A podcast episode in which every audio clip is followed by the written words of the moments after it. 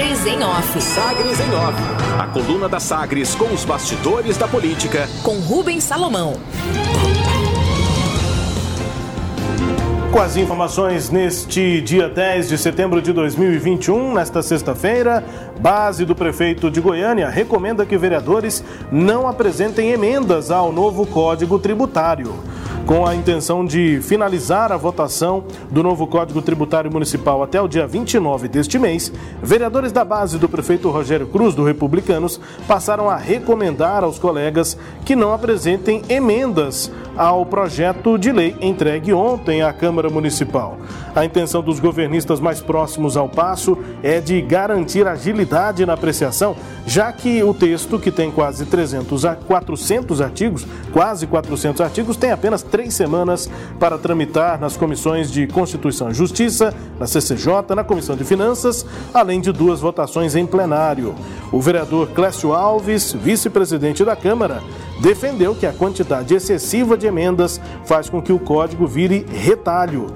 Esse foi o motivo, disse Clécio, que o ex-prefeito Iris Rezende teve que retirar o código da casa, porque ele perdeu sua consistência e originalidade. Naturalmente, um vereador pode querer emendar isso aqui, mas uma emenda gera outras emendas. Será que não podemos correr o risco, mesmo risco, que o senhor prefeito tenha que tirar o projeto daqui? Questionou Clécio Alves, portanto, defendendo que os colegas não apresentem alterações no projeto de Código Tributário. O presidente da Câmara, Romário Policarpo, do Patriota, garante ao passo a aprovação do projeto dentro do prazo para que o novo Código Tributário tenha validade já em 2022. Os vereadores Pedro Azulão Júnior, do PSB, e Ava Santiago, do PSDB, discordaram de Clécio Alves. Pedro Azulão disse que não podemos tratar o código como intocável. Se a Câmara pode, ela deve contribuir com a Prefeitura. Além dele, Ava Santiago disse: faço apelo para que, os, para que nos dediquemos diuturnamente para entregar ao Executivo dentro do prazo, mas que de maneira nenhuma nossa forma de trabalhar sucumba a uma espécie de chantagem de que se a gente não aprovar agora é porque não estamos querendo beneficiar 45% das pessoas que vão receber a redução fiscal, afirmou a vereadora Tucana Ava Santiago do PSDB. O start, né, o início vai ser dado na semana que vem. O presidente da CCJ, Henrique Alves, do MDB, recebeu ainda ontem o projeto do novo Código Tributário e o enviou para análise da Procuradoria da Câmara Municipal.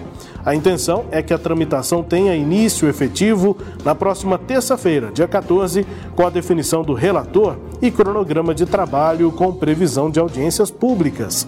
O relator poderá ser definido até antes, até a próxima segunda-feira, dia 13. Tramitação na terça-feira modificado durante a entrega do projeto à casa, o prefeito Rogério Cruz defendeu que o texto chega, abre aspas, com transparência para que haja tramitação rápida, mas não a toque de caixa, fecha aspas. Apesar do discurso pela transparência, o Passo preferiu não mostrar, não publicar a mudança feita no projeto na última semana, depois das apresentações públicas à imprensa e vereadores. A principal mudança, feita de última hora e sem publicidade, é a inclusão de mais alíquotas para a cobrança do IPTU de imóveis de bairros valorizados, como os setores Marista e Bueno, que teriam uma redução de imposto com a proposta original. Agora, esses imóveis residenciais com valores entre 500 mil e 1 milhão de reais vão pagar uma alíquota mais alta do que o proposto no, na proposta original. Agora, a alíquota fica em 0,45% para esses imóveis entre 500 mil e 1 milhão. Já os mais caros, acima de 1 milhão de reais no valor venal, terão a maior alíquota de 0,50%.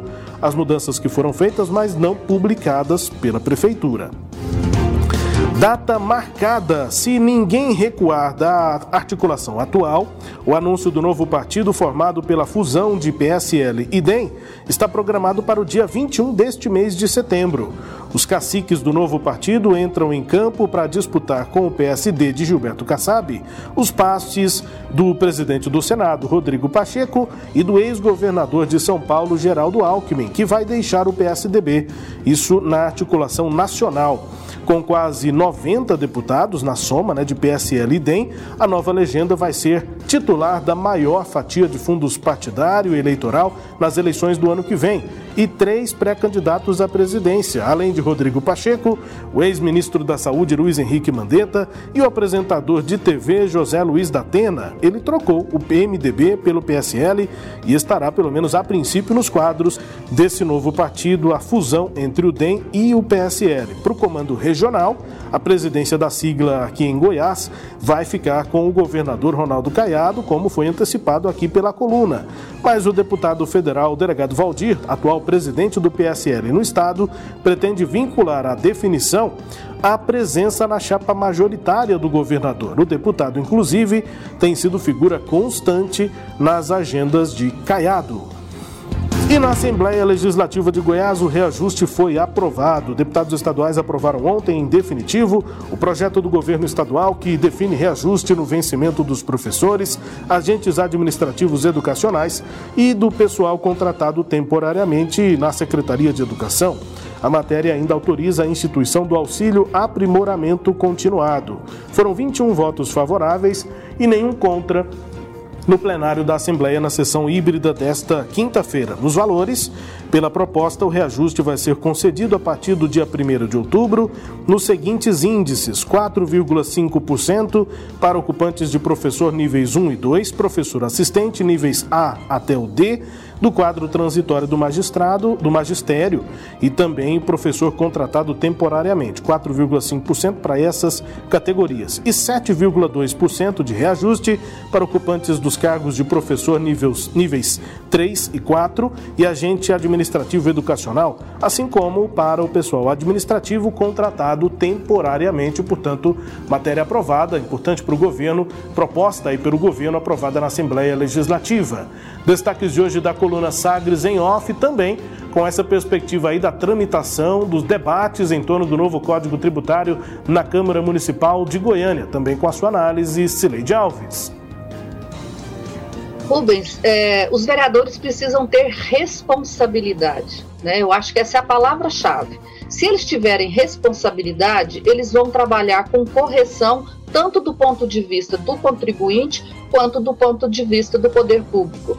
É, é, claro que não se espera que vereadores apresentem emendas única e exclusivamente para provocar a prefeitura ou para desorganizar o texto, como sugere o vereador Clécio Alves. O projeto foi retirado no, na legislatura passada porque os vereadores eh, não foram responsáveis com o que estava lá. Havia um, uma proposta, não que era essa de inclusão do CUB, né, na cobrança do IPTU pelo CUB, a prefeitura não tinha feito um estudo apropriado e, e a altura do que era necessário fazer, a Câmara queria fazer a mudança assim mesmo, o, a prefeitura então retirou o projeto porque temeu que as consequências da mudança pudessem ser pior, piores é, para o, o, a, o poder público. Então, o que se exige dos vereadores é isso, é responsabilidade. Não deviam ter feito o que fez lá na,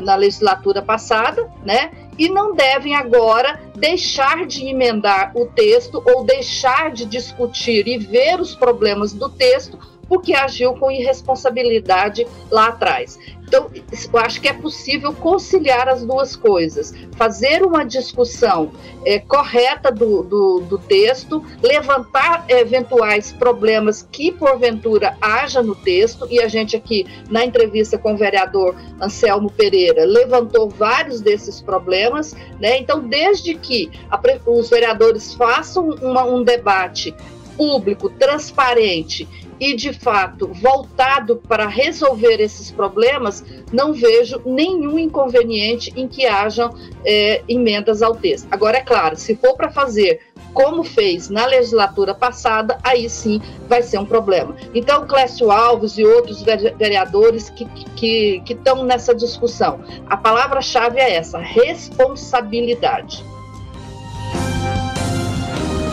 Pois é, Celede, também não dá para termos aqui situações como a gente teve, não sei qual é a sua leitura, né? Mas a entrevista aqui agora há pouco, né, nesta edição do Sinal Aberto Manhã, você que está com a gente no podcast da coluna Sagres em Off, vale também conferir o Sinal Aberto Manhã, tá lá no YouTube, enfim, no nosso portal, com a entrevista que fizemos com o vereador Anselmo Pereira. É um dos líderes aí dessa discussão do Código Tributário é, e na entrevista, Sileide, não, não, não há como é, questionar ou duvidar aqui da nossa própria inteligência, né? A gente está se preparando para falar sobre esse assunto, temos lido o projeto, temos tentado entender ao máximo e com detalhes essa situação, e o, o vereador fica tentando é, se esquivar né, das questões importantes, como é, a especulação imobiliária ser reforçada com a redução da cobrança de ITU, é, o, as distorções muito claras né, que podem vir, que virão com a cobrança da planta de valores, com a aplicação na planta de valores desse CUB, que é usado para imóveis novos, como é que ficam os imóveis antigos, usados,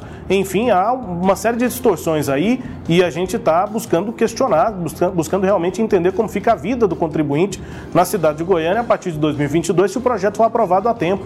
E aí, na entrevista, eu fiquei com essa impressão: o vereador fica se esquivando das questões, até é, duvidando da nossa inteligência, Sileide. É, Rubens, uma técnica de não discussão de um assunto é você pegar um, focar num tema e dizer o seguinte, você só falar aquilo, né? E tentar tudo que você questionar conduz para aquele ponto. Então, o vereador fez o seguinte: o projeto promove justiça fiscal. Aí, tudo que a gente questiona, ele volta lá, não, mas nós temos que promover justiça fiscal. Você é contra a justiça fiscal? Você é contra reduzir o, o imposto para 45%? Olha, você é contra que o centro de Goiânia tenha os impostos alterados, porque há uma injustiça com os imóveis do centro? Não, o debate não é esse. A justiça fiscal ela é bem-vinda e ela tem que ser feita, mas tem aqui assuntos paralelos que nós temos que discutir.